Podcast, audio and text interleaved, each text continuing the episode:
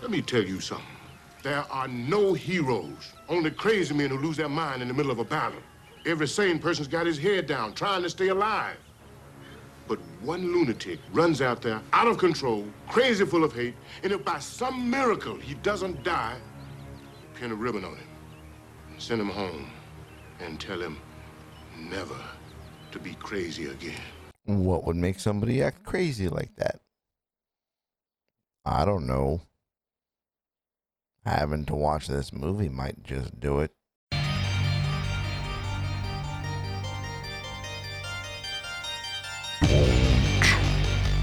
watch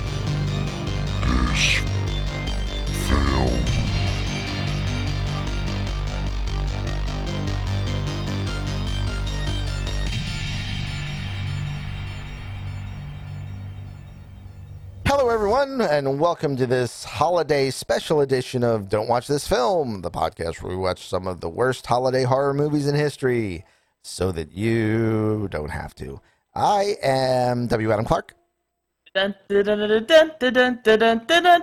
wait, that's the wrong theme. My name is Tia, and happy 4th of July! Yay! Okay. Or 5th. Is it 5th this year? 4th. I think it's 5th. Monday will be the 4th when this comes out, I believe. Let me check. No, I think Monday's no, Monday will be the 5th fifth. Okay. Okay. So happy. Happy Fifth of July. Happy 5th of July. Cinco de Julio. Okay. So you might think that it would be hard to do a holiday horror movie centered on the 4th of July. And in fact, it might be because I only know of one that specifically centers itself on the 4th of July. And it might be because the one that I know is crap. And we're going to talk about it today. So apparently, at some point, we will get to a horror-themed f- film for every holiday. There's this was the last one that I expected to see. There's a bunch. I don't know that Arbor Day has a, has a horror movie, but I bet you if I try hard enough on the indies, I can find something. A horror film about killer trees. Wasn't that called Evil Dead? I mean, not as much as you'd think. That that tree wasn't killing; it was doing something entirely different that we don't want to be discussing. Uh, Little Shop of Horrors. Was not specifically set on Arbor Day, even though it involved a, a killer plant. Also, Day of the Triffids, not specifically set on on Arbor Day, even though it involved killer plants. Well, let's talk about this movie before we start looking for other ones because I'm pretty damn sure you're right. We could find this if we wanted to. I, if we, I, with the number of independent movies that come out, the law of you know mathematical stability states that sooner or later some fucking buddy has done that movie. It's just whether or not we can find it. I'm convinced. Anyway, this that we're talking about today is the 1996 slash 1997 Uncle Sam, which is a Larry Cohen, William Lustig direct to video at the tail end of the direct to video era horror slasher. It sounds campy. It looks campy. It has is campy. Box. Surprisingly deep, though. It, it, it has its moments where it tries to be incredibly deep. And some of those moments it succeeds better than others. Um I don't know if that was intentional. I don't know if the depth was intentional yet. It seems too nuanced not to be, but people have accidentally smarted before. I mean, Larry Cohen does this a lot, and so does so do William Lustig movies. In that, and that's partially because a lot of William Lustig movies were Larry Cohen films. But Larry Cohen does this weird thing in his writing, where much like Quentin Tarantino, he will have these brilliantly eloquent scenes where the visual poetry is spot on, the storytelling is well rounded, everything is well thought out, and all the notes hit. And unlike Quentin Tarantino, who I'm not terribly a fan of, but I will admit has tremendous skill, unlike Quentin Tarantino, Larry Cohen will bookend that scene with two fucking terrible scenes that make no goddamn sense. And that's the difference between the two of them. Quentin Tarantino goes from strength to strength to, well, this is passable to strength. Whereas Larry Cohen goes from shit to strength to this is shit to this is barely passable. I wonder if the difference is in budget. I mean, Cohen's had some big budget films. You know, I mean, they're they're all genre films, but they're still relatively big budgets. I mean, even this one was two million dollars. There's four fucking sets. They used nothing but TV character actors, so you know the money wasn't going there. The special effects budget is limited. The practical effects and makeup is terrible, so you know they didn't spend a lot of money on it. Two million dollars should have been able to get a better movie. Well, we'll have to leave that up to our lovely and discerning audience. This uh, film is available for free on Tubi, as are a lot of surprisingly interesting choices. That streaming I- platform has got some good stuff. The more I watch Tubi, the more I am incredibly impressed with their archivists because they pick up some weird esoteric shit that nobody else is going for and it's all in one manner or another good. Mhm. You know, like I'm not saying it's all Oscar quality, but it's all stuff that fits very unique niches that you can't find anywhere else, much like this movie. So, if you happen to deal in weird esoteric film, like, I don't know, us, it's the perfect streaming platform. But before we get off track further, I'll go into what the film is actually about, and then we can go ahead and dissect what's. I still don't know what didn't work. This is a very solid film. Oh, Anyways, don't worry. I've got, I've got, I've got some things that went wrong. We Yes, we okay. are well prepared for this film. This is not my first rodeo with Uncle Sam. I think I have seen this movie probably four, de- well, definitely four, possibly five, maybe six times. Don't worry, I'm ready to go. Awesome. Okay. So, in Kuwait in 1996, a military helicopter is downed by friendly fire. As other soldiers inspect the wreckage.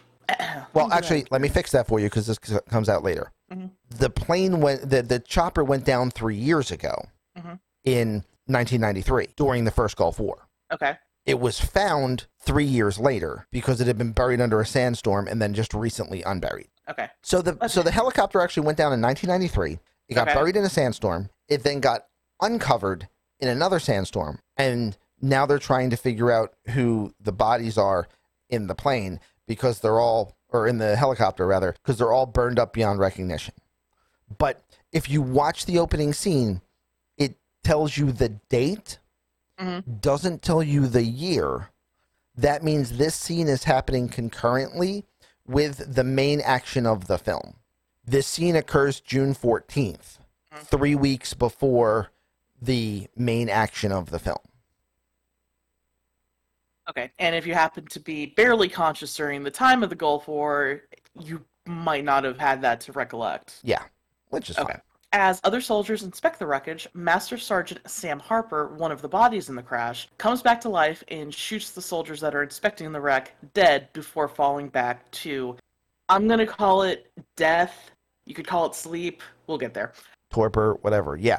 So the dead guy who is burned beyond recognition, except that his face is only smudged and we can see who he is, wakes up. Oh, sorry. The dead guy who has been buried underground. I don't want to say buried alive because he's been buried dead, but has been buried for three years, has just been uncovered, wakes up, shoots a couple military people, arguably because they're talking about friendly fire being a thing that happens in war and it's an it's just one of those things and it's not actually a tragedy and the guys in the helicopter were just numbers. Like with the way the rest of his killing goes i think that's his motivation here but welcome to larry cohen where shit doesn't always make sense. So maybe it is maybe it isn't. Maybe you really shouldn't think about these movies too much because they're just slashers. Move on. There you go. Sam's body is delivered back to his hometown preparing for the Independence Day festival. Sam's wife, Louise, is delivered the casket with Sam's body as it's left in the house of Louise's sister Sally and Sally's son, Jody. Jody is a young patriotic boy who idolizes his uncle Sam almost to the point of, I'm going to call it fanaticism. Yep. His uncle, who's named Sam.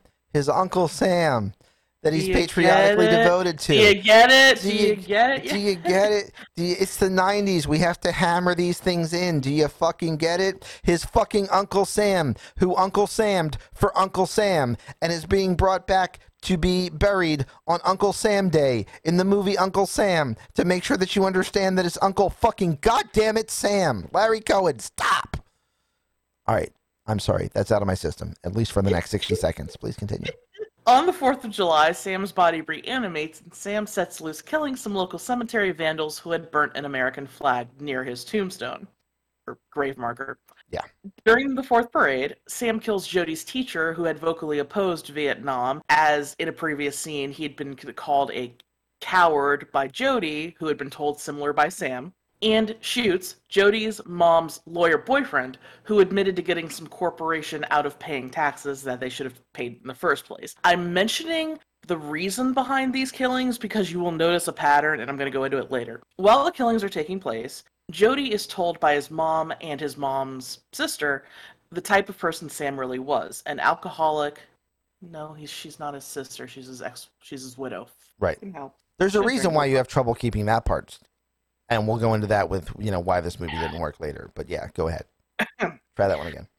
During the parade, Jody is taken aside by his mom and Sam's widow Louise and explain the type of man Sam really was an abusive psychopath who only enlisted to have a free pass to kill other people. At the parade, Jody is informed by Barry, a friend who had been badly hurt by fireworks the year before and who Sam creates a mental link with, that Sam is back from the dead and is responsible for all of the local killings. Right. So just in case anybody missed this plot point, because it's important and fucking dumb, we know that Sam, the supernatural killer who has no supernatural capabilities except for the fact that he's a conscious zombie, so that makes him a lich, conscious zombie soldier who's a morality killer, but his specific form of morality killing is killing people he deems to be unpatriotic is discoverable by a young child who got burned and blinded last year at the 4th of July spectacle by fireworks. Not mystical fireworks, not magical fireworks, just regular firework injuries apparently cause you to gain supernatural powers. Please One of the fireworks- continue. Maybe one of fireworks had a shard of his phylactery in it. No, That was a box of medals. no, Sam, no.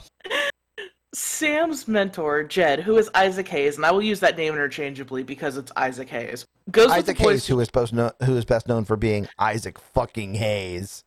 Oh, he's so good. Mhm. goes with the boys to Jody's house where they find the sergeant who had delivered Sam's body buried and stuffed in the coffin in his place. The sergeant who literally admitted to only doing bereaved duties to sleep with grieving widows. Right. Again, this is important because motivation for killings. Right. Admitted it in a phone call that Uncle Sam had no fucking possibility of overhearing because his supernatural capabilities apparently include phone taps? Question mark? Fuck logic. Please continue. Realizing that Sam will likely go after Louise, Sam's widow, who was sleeping around while he was away, the group goes to Louise's house. Sam, who is there, blames Isaac Hayes for making him an undead killing machine, as Jed had told Sam glorious stories of a war and combat and how wonderful it is, and basically hyped it up without telling him, Oh, yeah, and I'm the only man of my platoon who survived. War is bad. This is bad and you shouldn't be the skung ho about it. Isaac Hayes counters by telling Sam that Sam never fought for his country, that Sam only killed for the love of killing and nothing else. Isaac Hayes' gun doesn't work on Sam, so the adults run to grab Jed's cannon that was gifted to Jed, ironically, by Sam himself.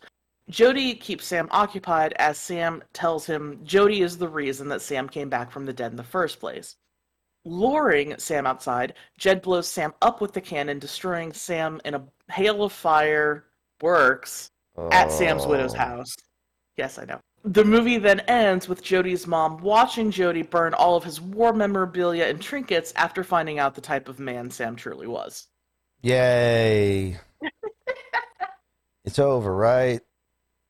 Perfect. Okay. Alrighty.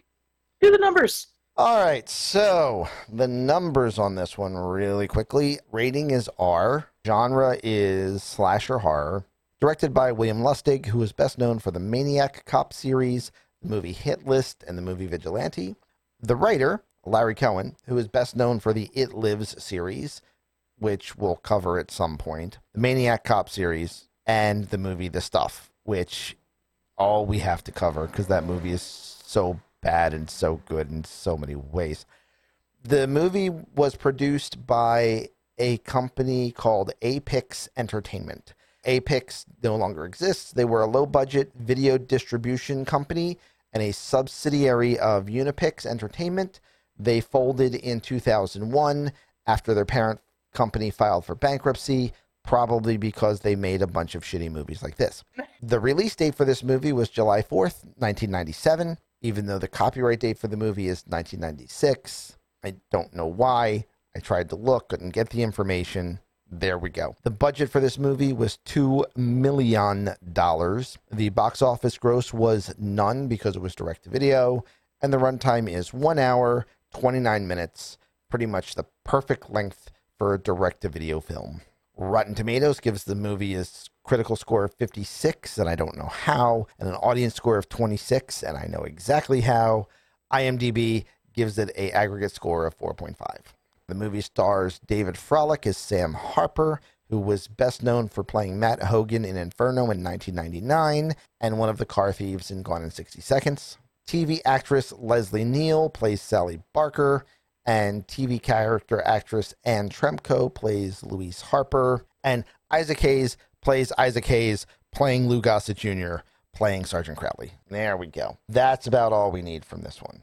Holiday horror always works, okay? The reason why holiday horror always works is holiday horror is the inversion trope fit to a T. It is taking something that is celebrated and accepted and generally seen as wholesome and using it as a background for something horrifying.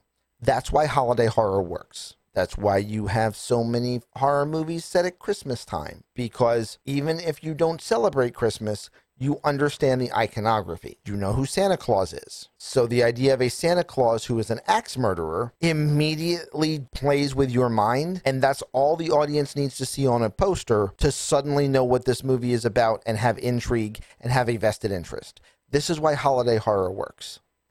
So, this movie uses the imagery of Uncle Sam and tries to do the same thing you would do with Santa Claus, the Easter Bunny, and a number of different holidays. So, what went wrong?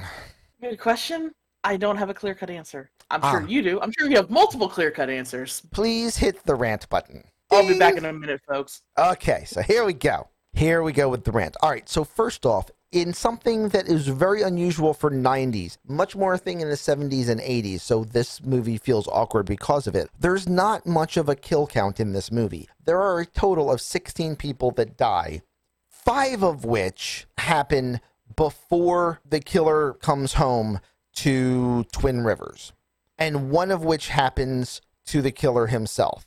So you have a killer in the movie who is responsible for a total of 10 deaths. That's very early 80s. That's very Friday the 13th levels of body count. Not what you were seeing from horror in the 90s. Okay. So that's the first thing. Second thing, we have a killer who is ostensibly a morality killer. They're playing it as a morality killer, except that he's not a moral person. That's almost an interesting twist. And I say almost because they fuck it up. Let's call him a patriotism killer. So the first four people he kills are two soldiers, a sergeant, and a major, who are discussing whether or not friendly fire is an acceptable cost in war. Um, don't think you'd ever have that conversation from those four fucking people. There's the first problem. Find me a major that says, you know what? Eh, friendly fire. It's a thing that happens. We're kind of okay with it. That's fucking bullshit to start with.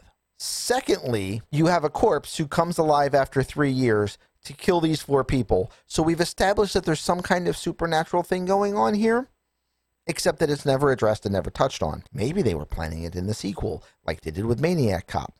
Fucking hell, I'm glad this movie didn't get a sequel, like Maniac Cop. And then we have or, or Willie, who has his eyes gouged out with gardening shears, and then his costume is taken. And you almost think that maybe the gardening shears are going to be like Uncle Sam's, you know, Weapon trademark choice? weapon. Yeah. No, no, that doesn't happen. By the way, what was his crime? Uh, he was uh, peeping Tom. Yeah, on a woman after she was out of the shower. Okay, how is that unpatriotic?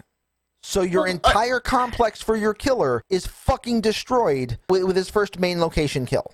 You have to understand how the movie lays it out, though. The movie lays it out as we, the audience, understand why he's killing these people, but nobody As nobody we, else the does audience, how why is he killing these people? because we see them do bad things. We see the lawyer defending the fact that he got the corporation off on tax breaks. We see the sergeant And- admitting. but but their point to that is supposed to be because defrauding the government is bad for the country. I didn't read it like that, but okay. But but he's a patriot. he- He's a patriot killer.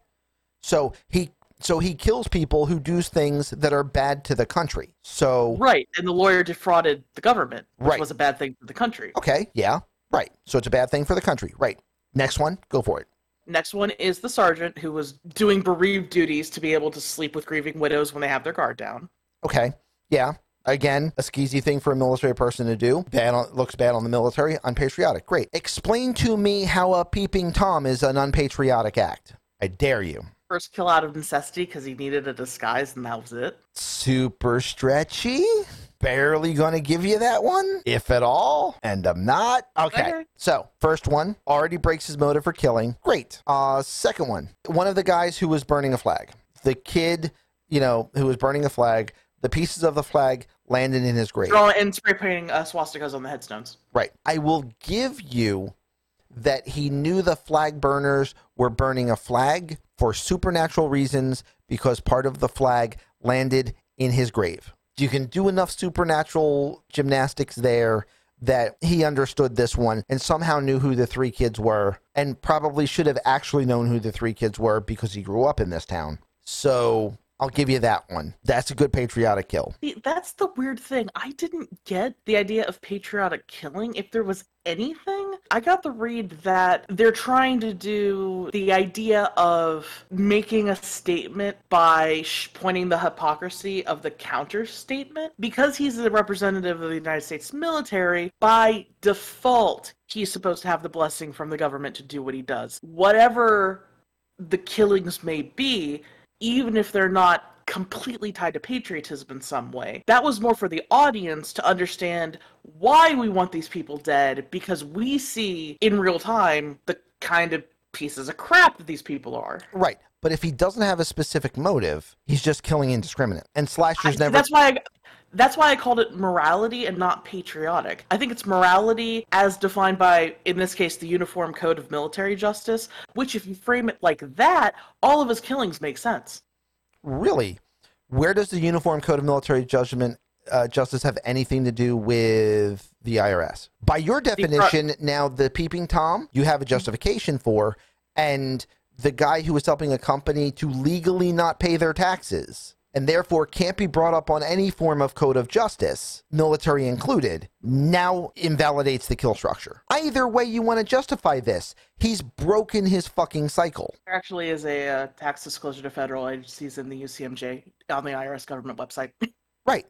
Except that he didn't illegally not pay taxes. He used a legal device to not pay taxes. Morality killer. He has a moral justification. Even though it was legal, he was legally in the right. Morally, on behalf of the government, he did wrong. Guy dies. Okay, so you're back to wanting him to be a morality killer now. The two aren't mutually exclusive. Well, the point is is you've got to pick one reasoning that works for all of the kills. And when you go through this list, you're not going to be able to, and that's why this doesn't work. So, being a morality killer with the morality itself based on the Uniform Code of Military Justice doesn't account for all of it. The girl who was working the cookout, Conduct unbecoming because of smoking pot. she's not actually enlisted. You can't use conduct unbecoming under the Justice Code. No matter what justification you use for this character. Okay, that makes sense. Yeah, no matter what justification you use for this character, there's at least one kill that breaks every single justification. Okay, Um, that, that's fair. yeah. So there's the first place. There's the first place that this falls down. No matter what, if you want him to be a patriotism killer, if you want him to be a morality killer, if you want him to be a territory killer, if you want him to just be a deranged abuser, like at least one of the kills doesn't ever make sense. Mhm. So his modus operandi is never actually cleared out. You just came up with a bunch of cool kills that you wanted to do and threw them into a movie and just hoped that it would fucking work somehow. And it doesn't, including Deputy Phil Burks. What did Deputy Phil Burks do wrong? By any definition, he's trying to get with a dead man's wife. Well, he's a dead man. There's nothing illegal there. There's nothing immoral there. There's nothing unpatriotic there. Personal. But now Why you're wouldn't you making him a personal killer, at which point three of the murders It's- had nothing yeah. to do with him. So that doesn't work. Mhm. No matter what definition you want to try to use to justify him as a slasher killer, a minimum of two of his 10 kills suddenly don't work. So no matter what direction you go, he fucking fails at his job. His job is to be a slasher killer, and these are the things that trigger the monster under the bed. Well, but the monster under the bed has to follow rules. Otherwise, he's no longer the monster under the bed. He's just some dude who's out there killing everybody. Number two, once we have established that there are three weeks in between when his body appears in the plane and when he is, his casket is brought home, there are three weeks in between those two elements. Why does his physical appearance completely fucking change? Hey, He didn't decay in three years. He's going to rapidly decay in three weeks, most of which he's going to be in cold storage. so I did actually think about this. I'm not saying it's a good justification. I'm saying it's a justification. They found the wreckage three some odd years in the middle of the desert, presumably buried under how much potential sand and stuff like that. Mm-hmm. Sand, not the best, does offer some protection from the elements if you're under it. Yeah, if you're under it and not in the inside of a helicopter where it wouldn't have been filled with sand. Thus, he was surrounded by an air pocket, so his body would have decayed. So we saw that we it didn't, so we can't justify the three years. However, once it's pulled out of that environment and brought back to his okay, I'm gonna use this term. It is not the way the term is usually used, but I'm gonna call it the place of power. Okay. When he starts getting close to his nephew who idolizes him, hmm and the people who have, in some way, shape, or form, in his mind, done him wrong, and the fact he's just a pure psychopath who doesn't need a reason for killing, he just does it hmm could be a supernatural justification for why he was burned for three years and nothing happened. And then as he gets closer to raising from the dead,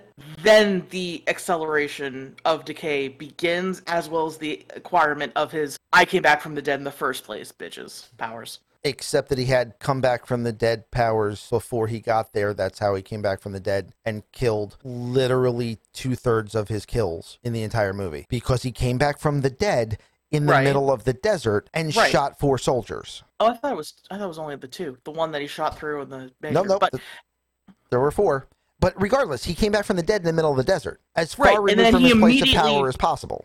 right when soldiers were nearby, friendly fire. The reason he died in the first place. Oh, So all right. It's a. St- I. I I'll give you. I will give you that stretch. It's a stupidly bad stretch. It still doesn't explain why his face looks human immediately after the burn and he's discovered, and then three weeks later looks completely emaciated after he would have been embalmed, which means there would be less damage visible, not more. It doesn't work. I'll tell you why it happened. Why it happened was somebody decided after they were done filming that they were going to shoot that in that beginning sequence to try to, you know, make the film make more sense and to give more justification. And that was probably never part of the original script. And they went back to reshoot that after the movie was over and they realized that they didn't have the makeup anymore. So that's why it's shot in the dark where you can't really see his face and you never see his hands. And all you see is a smudgy black thing where his face should be that looks nothing like his face looks in the rest of the fucking movie. That's the reason why it happened. Shitty filmmaking is why it happened. I can only justify so much against shitty filmmaking. Yeah. All right. So there's you got another what went wrong. The killer doesn't work. The kills don't work. I don't want to take anything against child actors because being a child actor is fucking hard. But the kid that plays the nephew, you know, Yeah, Jody. arguably your primary character, your protagonist, is as wooden as a box of fucking matches. His emoting is fucking terrible. His line delivery is poor. Like, it's not Troll 2 poor, but it's pretty fucking poor. And with the exception of scenes where he's talking about his superhero uncle, all of the rest of his scenes are just wooden and painful to watch. So you never really get a lot of emotional connection to your protagonist. Your protagonist never feels like a protagonist. Your protagonist at best feels like a victim the entire movie. I mean, I guess I can see that. I, I kind of figured the way that I saw it when I was watching it, it kind of seemed more like he was embodying the wild, pioneering frontier spirit of a 12 year old who knows everything and isn't going to listen to what the hell you say. Right. And he's right and you're wrong. And he did, but he did it with the acting ability of a 12 year old who's not going to listen to anything you say. So none of his scenes delivered. That's what he was going for. I don't see where he failed. okay, there's a difference between I'm not going to listen to you. I know that my uncle was a hero, and I don't care what you say. You're making this up and you're lying. That scene, you can believe the emoting as a 12 year old. Why are you making this up? Why are you lying to me? I don't believe my uncle would ever do that. That doesn't deliver. And that's the scene we get. It is dry, it is bland, and it doesn't help the emotion of the film in any way.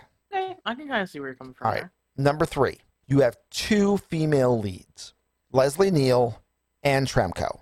Mhm. One plays Sally Barker, who is the sister of Sam Harper, and one plays Louise Harper, who is the former wife of Sam Harper. Okay. Mhm. First off, you never see Leslie's former husband, and like he's never really brought up, and like there's not even like a cut scene or an old scene of like him and Sam being buddies or anything, even though that's kind of inferred. I don't necessarily have a problem with not doing extra fade to black m- memories of the past scenes because generally they're overdone. Oddly, here they're underdone, but whatever. Filmmaking technique, personal choice, that's fine. What doesn't work is when you only have two female fucking leads and really two female fucking actresses that have any lines whatsoever in the movie, why the ever loving fuck do you cast two women that look like they should be sisters? Because I have seen reviews of this movie where it says that they were sisters. And even you first, when you were doing the thing, mm-hmm. went sisters. Wait, no, no, they're not. It's a brother and sister, not a sister and sister. Like everyone fucks this up, and it's because the two actresses fucking look identical. Have I'm one of them put on a goddamn wig. It's all you needed to do. Like even if you really, really, really wanted these two for some fucking reason, have one of them put on a goddamn brunette or redhead wig so that they're not two blondes who have similar hairstyles, identical noses, and identical chins. I'm actually going to think say that was a creative decision, and I think I even understand the reason why. To be confusing? No, in the scene where they're explaining to Jody why Sam wasn't the greatest man, they made it explicitly clear that for from a very young age, I believe it was six, he raped his sister and did it consistently until he moved out to go to the military, I believe, or moved out to marry. That but that part's not clear. What is clear is that he sexually abused the shit out of his sister. Now, this is external knowledge. I have no idea if the movie was going that deep. However, sexual abusers have a type. Look who he married. I'm not going to give this movie that much credit. I will give you the credit that you have a valid point. However, It's not that far removed for me to believe that somebody who did that level of horrific shit wouldn't try to find someone to also put under his thumb that wasn't just a separate DNA, but identically to what he'd been going after for I- fucking decades. And again, I'll give you that point. I will tell you that in filmmaking, even if you want to make that point, you don't get two blonde actresses that fucking look exactly alike. You get two blonde actresses that are both blonde and actresses, but that's about as close as they go because you want to make sure that you can tell them apart. So the movie went wrong. It was bad casting. Mm. All right. Again, this movie has fleeting moments of brilliance and then also just there's moments where the movie is psychologically intriguing but then you don't it's not a true psychological horror film in the end they show Jody the the young nephew burning everything that relates to war and soldiers and his uncle and you assume that everything is fine and good. And then the last shot of the movie is a face track where they slow the frames down until it freeze frames on Jody giving an in, a sinister smile to the camera and does that slow 70s fade out like maybe the killer just changed hands. Like you went through a whole scene of him just deciding that all of this was bad. And now you're going to end in the maybe the killer was the family line all along kind of bullshit. Like just so that you can maybe do a sequel. It doesn't fucking work. You have a kid who gets it's it's a side point that isn't even brought up. Fucking seed this shit. If you're going to introduce a character who got blown the fuck up at last year's 4th of July party and got burned and got maimed and there was a court case about it and that would have been the major fucking thing that happened in this town over the last year. At some point before you introduce that fucking character, you seed it with the mayor going, Man, I just hope we don't have a problem like last year. You seed the fireworks being set up by guys in bunker gear, and you say, Hey, hey, make sure you set them up safely. We don't want a recurrence of last year. Like you build for that a little bit. Even if you're not going to explain how a kid burned by fireworks suddenly gains fucking superpowers and becomes psychic, even if you're not going to explain the, the shitty bullshit tie in so that someone can identify the killer, at least seed your fucking character properly. Because this storyline starts and it's really just a complete left turn about a woman complaining about not getting just desserts for her son in a court case. So, like, maybe now you're expecting that there's going to be some kind of interplay between that and the killer. And there kind of is because the killer goes, You were wronged too. I'm going to go after the people that wronged you so that you can feel better. So now he's a sympathetic killer? Because now we're going to add in an entirely another definition for why he's killing people? Just to try Five. to. We're up to five different like, killing types. Fuck this movie. Come up with a concept and fucking run with it. Larry Cohen, you're better than this. Now, I have a question regarding the final scene that you just mentioned. Yeah. Would there be any justification for the sinister smirk that he gives? Because most psychopaths that are documented in real life, they tend to have something that leads up to it. Uh, killing animals is a big one. Mhm. Um, being Renfield really syndrome, yeah. family member. Okay. And up to this point, we have seen Jody be very gung ho, very dedicated in his patriotism, Very pro believe- violence. Yes. Okay. Believing the shit that his uncle fed him in letters. hmm We've seen him go through a brutal killing of what was his hero, even as an undead person, still gonna have an effect on someone. And then he ends the movie by burning, as his uncle was burned in the beginning of the film. He ends the movie by burning all this war shit, which is his own expression of a violent act to whatever end. Is that any reason that could possibly justify him, you know, the wheel turning and maybe this is has a genetic component, maybe it has a familiar component, maybe the fucking beast just got let out of its cage. Maybe. And maybe if that's what you were setting up, you needed to seed something more about the fucking father.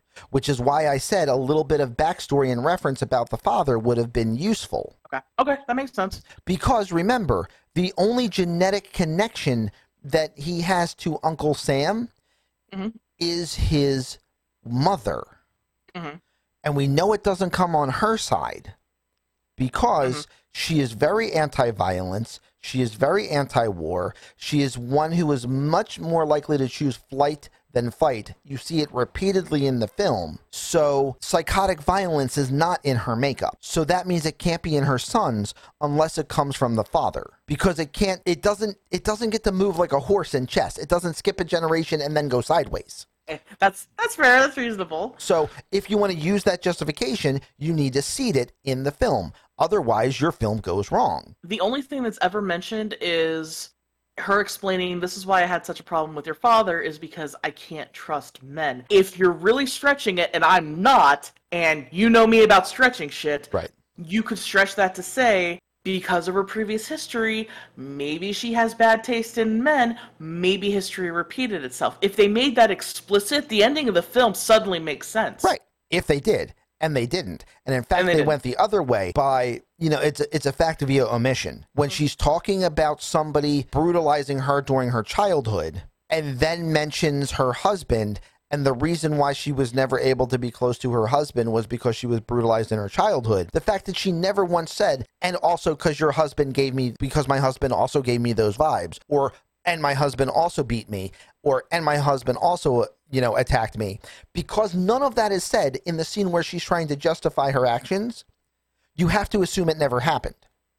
So because you have to assume it never happened, you have to assume it can't happen in Jody. And then it happens in Jody. Fuck this movie. No, that makes sense. I mean, shit, it really does. Yeah. All the possible stretching I can I can Yeah. come up with. That's, A- a- that's a- all the devil's advocacy I can possibly muster and then the canon at the end i mean i know it's a it's a movie and this is an excusable thing and if the movie had been good up to this point it would be excusable because that's what you do with good movies but because it's been bad up to this point the cannon fires a giant ball of metal balls of metal are notoriously inert the ball of metal that that cannon fires first blows up immediately on contact with the ground.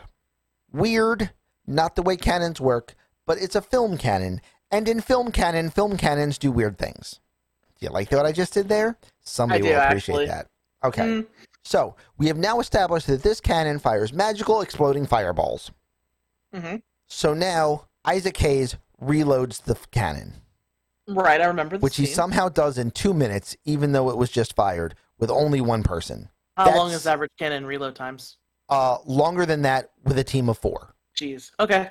So I'm already ridiculously impressed with his ability. Okay. hmm Now that he's got done this, Chef lights the cannon again and it fires.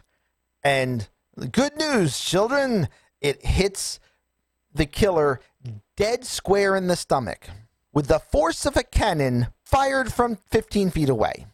Somehow doesn't split him in half and just keep on going like it should. Also, doesn't explode immediately on contact with a target like it just fucking did two minutes ago. This cannonball has new physics, different from real world physics and the physics of the last cannonball. This cannonball is a solid object with a timer because it hits him in the stomach and then flies him backwards into the house mm-hmm. and then fucking explodes. So it doesn't explode until it hits the house wall. No, they it's go through the house yeah. wall into the living room, and then it explodes. So apparently, these are magical cannonballs that only explode when they make contact with a horizontal surface, and until then, are unstoppable slabs of metal that will blow through any vertical surface, except doesn't blow through a human body, instead attaches the human body to it and goes through any other surface?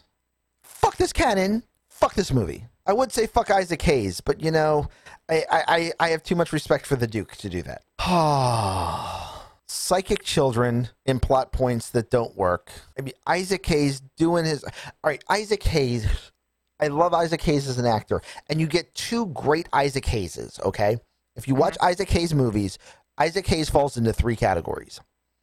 Isaac Hayes, who, I mean, it's a film that he feels he should be excited about but isn't and you get a a C plus Isaac Hayes performance. Mm-hmm. Okay. This also is would be most of his voice work with the exception of a half a dozen episodes, most of his voice work for South Park. Okay. Just your your rank and file Isaac Hayes doing Isaac Hayes things. But the really good Isaac Hayes, the Isaac Hayes that you want is in one of two categories. Either the Isaac Hayes that really attaches to a role and really wants something to happen and really wants to demonstrate the emotional range of this scene. And you get this beautifully campy, over the top Isaac Hayes. And you get that Isaac Hayes in one scene in this movie. And that's where he's trying on his uniform for the first time in years to go to a funeral because old army men that's the only time you wear your uniform anymore is funerals. Once you reach a certain age, the only time you break that shit out is for funerals. So he's trying it on and he's remembering all of his war buddies that he's buried in this uniform and he breaks down and he's like, "Why God, why was I the one that came back? I ain't never done nothing important in my life. Why didn't I die? Why didn't you let somebody who could have done something more important live?" Great Isaac Hayes. The other great Isaac Hayes is when Isaac Hayes gives no fucks and he's here to collect a paycheck or to buy a new car, and that's it. And Isaac Hayes, in those moments, is the most aloof, not giving a shit motherfucker on set in any film anywhere. And that Isaac Hayes is hilarious because you know he's collecting a paycheck. He knows he's collecting a paycheck. The director knows he's collecting a paycheck, but can't do shit about it because Isaac Hayes gives no fucks. And you get that Isaac Hayes also in this movie in like two scenes where he's just there in the background and other people are talking and other people are acting and they're doing it poorly and he's just there like catering's still going to be open when we're done this scene right like just totally like at one spot i swear he looks directly into a lens and that's why they had to sh- cut the shot and move to another camera because otherwise you would have seen him going do you believe this shit like it, it so in this movie you oddly get both isaac hayes's and the in between Isaac Hayes for most of the movie. So you get the wide variety of Isaac Hayes, which is Six degrees hilarious. of Isaac You get six degrees of Isaac Hayes in this movie, which is hilarious, but is not good for this film because it just goes to show that Isaac Hayes did this movie because he really wanted to do that one scene, and the rest of the time didn't give a shit except for these one or two times where he wanted to see what this other person could do. So he kind of shows up. But the absolute worst part of this movie for me, and I will admit this is personal, but it also ties into the entire premise of the movie as well as the holiday of the movie and just the, the whole the whole fucking thing. Okay. The way the we regret to inform you is delivered. I know that the guy who's delivering it is a, is a sleazeball. Mhm. However, at this point, you're not supposed to know he's a sleazeball. You're supposed to take this scene as if he is a honest, wholesome member of the military community. Doing his job. And he is doing the most somber, the most fucking hated job you can do in the military. And because of that, there is only one way this conversation ever occurs. And it starts wrong. Now, the reason why this pisses me off is not only do I know people who have done those details, not only have I been in rooms when those details were delivered, so I know exactly what it sounds like. So I know it's fucking wrong. Anyone who has any military history is also going to know that it's fucking wrong. As a writer, it's more than easy enough to research how that scene should be done. You have millions of fucking people that can tell you how that scene should be done. Fuck, you work in Hollywood. I know for a fact a lot of actors that have military history or mili- or come from military families. Hmm? So I'm willing to bet there were people on set when they were filming that that knew that scene was wrong, and it doesn't get fixed. Just so we're clear, which one is it? The first time we see him, or Yes. is it the? Yes, the first Okay. time when he shows up and goes, "Your husband, who was announced missing three years ago, we found the wreckage, and now what do you want done with the body?" And all of that. That scene. Mhm. I get that it's not the we regret to inform you because the actual we regret to inform you happened three years ago. But even still, when you're approaching a grieving widow, there is a specific way that that shit gets handled, and it wasn't handled right. And in the second scene, it kind of intimates that this is how he normally handles them Mhm. which means this is how he normally does them, which is not how that detail is assigned. Okay. What I mean to say is there is usually one or two people that handle these details. However, Mhm. the way the detail is handled is handled differently than the way he says he handles it, in part vis a vis only one person showing up at the door. That's not how it goes. Is it normally like more than one that's assigned to do this? Because that person always has a driver. There's always a second person present. Always, always, always, always, Okay. always, always, always, always, always, always. And in doubt, when in doubt, always. Okay. At least two. In fact, I know other I, I, I know other forms where it's always three because you make sure that there are a number of people there because the way this information can be handled is going to be drastically different and none of them are fucking good and you need to be prepared for what's going to happen next. So, yeah, the yeah, one guy walks up and and hi, I was waiting in your fucking house cuz you weren't home. Fuck no. And yeah, just everything about that scene is just fucking wrong. Every single part. And even in 1996, when I first saw that, that put a sour taste in my mouth for the rest of the movie. So add that to a pile of what went wrong this, and a whole fucking ton of things went wrong in this movie. So, who is this movie for? Um, Isaac Hayes completionists. He is the redeeming spot of the movie by a massive long shot. He so, really I mean, is. If there are any David Fralick, Leslie Neale, or Anne Tremko fans out there, which I'm sure there's a few, and you haven't seen this, you probably want to check it out. If you are a huge fan of holiday horror and just want some holiday horror to watch with your 4th of July, or arguably work would work for Memorial Day, like honestly, I think this movie would have worked better for Memorial Day because then the themes would have made more sense. Like if you made this Memorial Day massacre and everything happens on Memorial Day, you know, a day designed to be set aside for the remembrance of deceased soldiers, the plot triples in value. But they didn't. They made it 4th of July. And to be honest, we already have a really good movie, uh, not horror, but about this premise, uh, called Born on the Fourth of July. Yeah. We also have a better movie made about this premise called Independence Day. That too. Yeah. So there's reasons to watch this movie. Also, if you just really like bad slasher movies, because I mean that that's This'll do it. that's a type. This will do it. This is a bad slasher movie. So I've ranted for far too long. Do you want to throw anything in real quick? I would love to, but I honestly was just enjoying letting you go at it because you clearly have more of an emotional investment on the follies of this film and what could have been. Oh. So I'm not trying. I was. I apologize for being silent so long. I just. I was letting you just have it because there's the last time I think you were this animated was a fuck this movie rant about what was the last fuck this movie that you did? I don't know, but it's been too long, and I wanted you to have It- one. it's so been a, it's been a while since I really you know fucking fuck this movie went off. But uh, yeah, this is one that near and rear to my heart. We'll put it that way. Because this movie is ass. Um, I guess the last one was the Video Dead. Yes, the last one was definitely the Video Dead. So I, in fact, did not fuck this movie at all in the month of June. It has been a full two months because it was week one of May and it's now week one of July. So it has been a full two months since I have been able to go. Fuck this movie. All right, I feel better. So I wanted you to have it. I was okay with being I was okay with being second fiddle slash rant driver as I tried to feebly justify this oh, you just kept poking me with a stick. It was great. Yeah, pokey, So pokey, pokey. I I can't wait I cannot wait to see I already have a kind of a feeling I know what it is, but I can't wait to see what you're gonna score this. So what's the scoring look like? Okay, so at Don't Watch This Film, we have a rather unique scoring system, lovingly referred to as the DWTF meter. On the DWTF meter, every film scores a 1.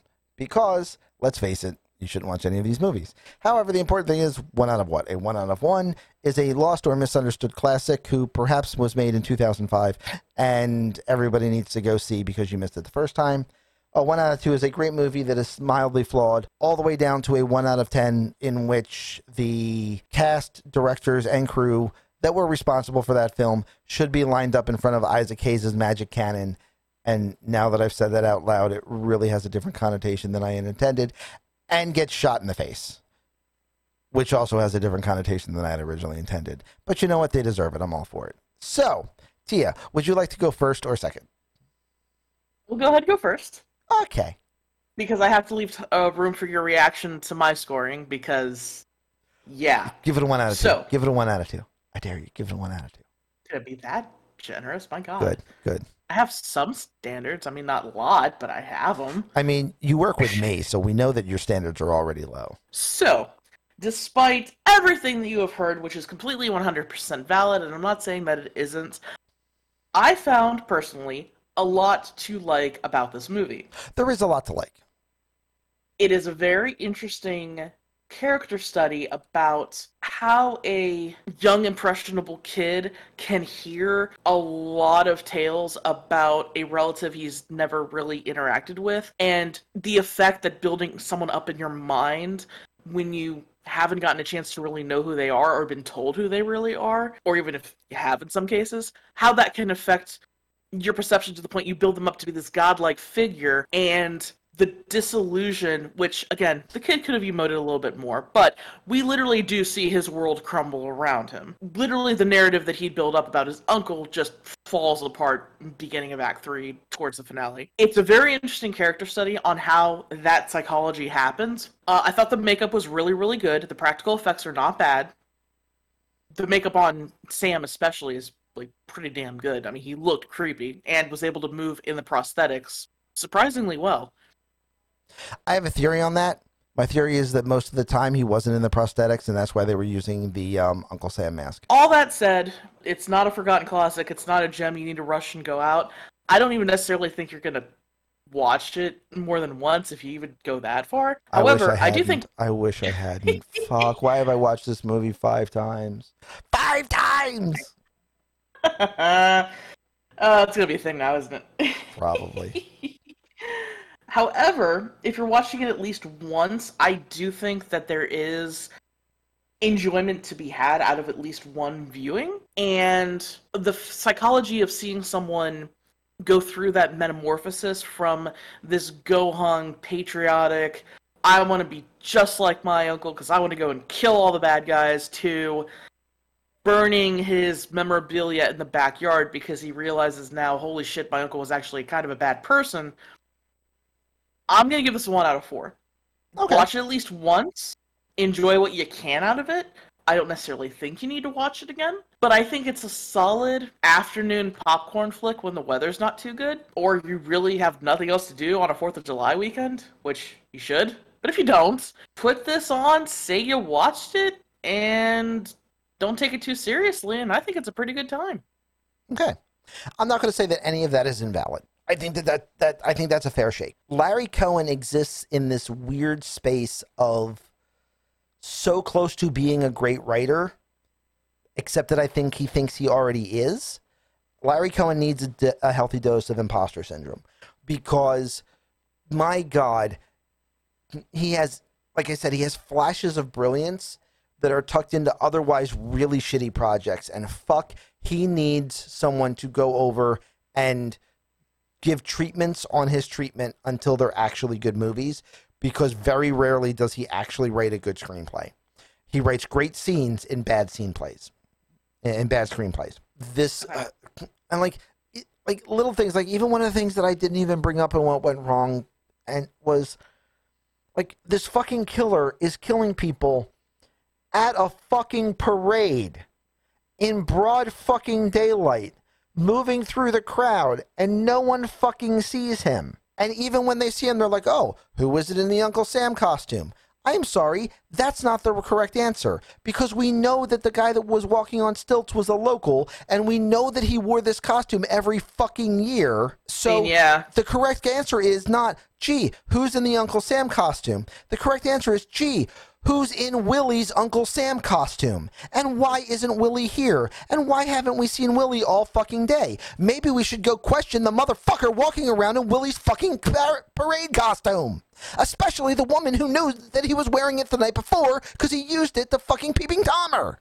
Fuck this movie. So with that out of the way, if you try not to take the movie seriously, if you just want a, I want to see Friday the 13th, the July 4th edition, if you just want a bad slasher flick that's holiday horror and you want something for your holiday themed July 4th party, by the way, next year that you're having a Ju- ho- holiday themed July 4th party, please invite me. I would love to attend. Even if this movie's on, I would still love to attend if you're just using it for that purpose, the movie's fine. Go ahead and watch it. If you're watching this for any other purpose, it's it's a one out of six at best.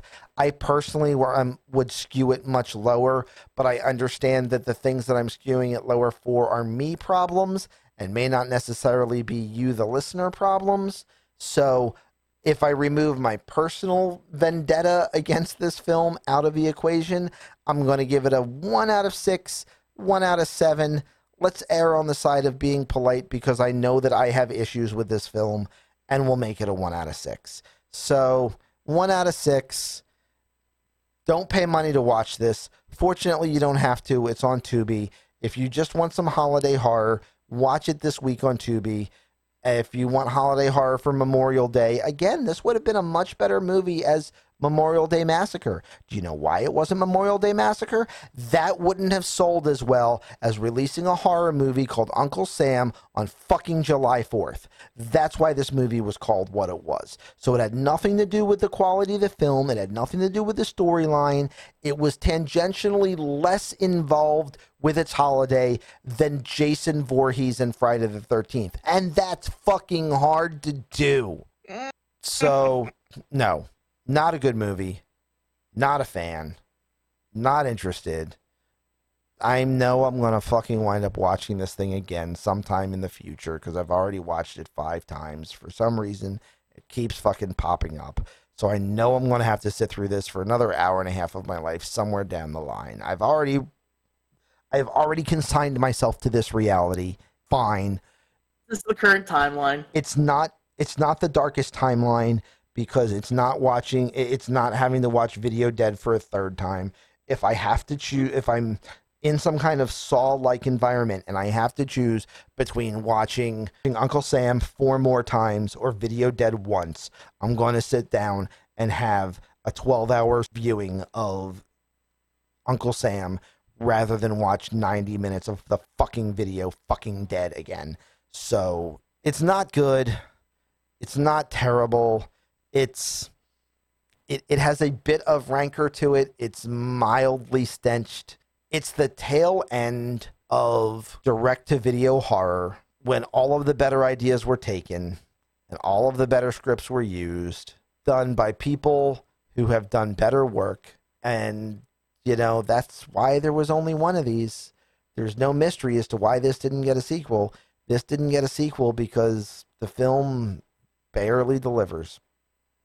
But it does deliver on points. So, eh, it is what it is. It could be worse. It could be worse. It most definitely should have been better. That's a decent place for a one out of six. All right. All right, that's it. That's that's Uncle Sam. So with that out of the way, uh, we would like to thank everyone who made this movie possible. Granted, this one we can watch for free, but after this, I need to go drink, and that's not going to be for free. So we would like to thank our patrons again this week, uh, Ali Alcatraz and Adrian Sandu, for their support on the Patreon. If you're interested in supporting the Patreon, remember that even one dollar is terribly useful. One dollar, five dollars, ten dollars, twenty dollars. There's a there's a level for everyone. Thank you very much for all of the people that do support, and fuck this movie. Thank you so much to our patrons and to our listeners. You are the reason that we do this, but we also understand if money is hard to come by these days. If that is the case for you, I hope that it is not for much longer. However, if you don't have a dollar but you do have a social media presence, we do have a fairly active Twitter at Don't Watch This F. We post when our patron polls are up so they can be voted on. We post when new episodes have been released. We try to keep up with what's new and current in the world of horror. So, if you don't have a dollar, but you do have a presence, a like, a follow, a comment, a retweet boosts engagement, gets more ears on the podcast, which helps us immensely.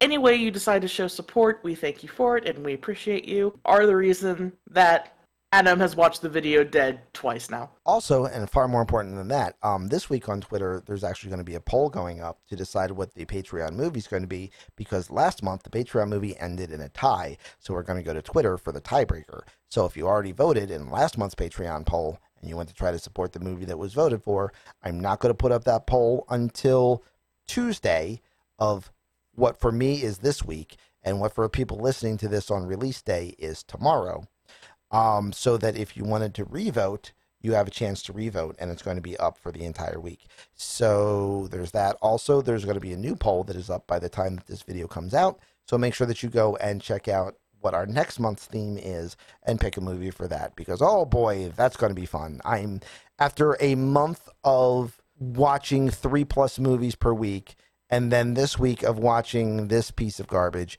I, I, am really looking forward to our very uniquely flavored garbage next month. Also, the rest of this month, because like from this point on, the rest of this month all goes uphill. I am so excited, including one of the movies we will be watching this month, which is just the dumbest, baddest movie ever, and it's so good. I love it. I I've seen. I guess you could call this unofficially, I guess, summer month. Yeah, it's summer fun month This is definitely summer fun month, and, and the third movie in summer fun month is oh, it's Yeah, that's a gonna. guilty pleasure, and it's a guilty pleasure for so many different reasons, and not all of them I'm comfortable with, but I'm willing to accept. Um, so that's going to be fun. But until then, uh, next week, everybody, it's the middle of July, and that means it's time to go to camp. What camp? Well, let's find out next week. Until then, I have been W. Adam Clark. My name is Tia, and while we're busy packing our bags for the trip next week, Don't watch this film.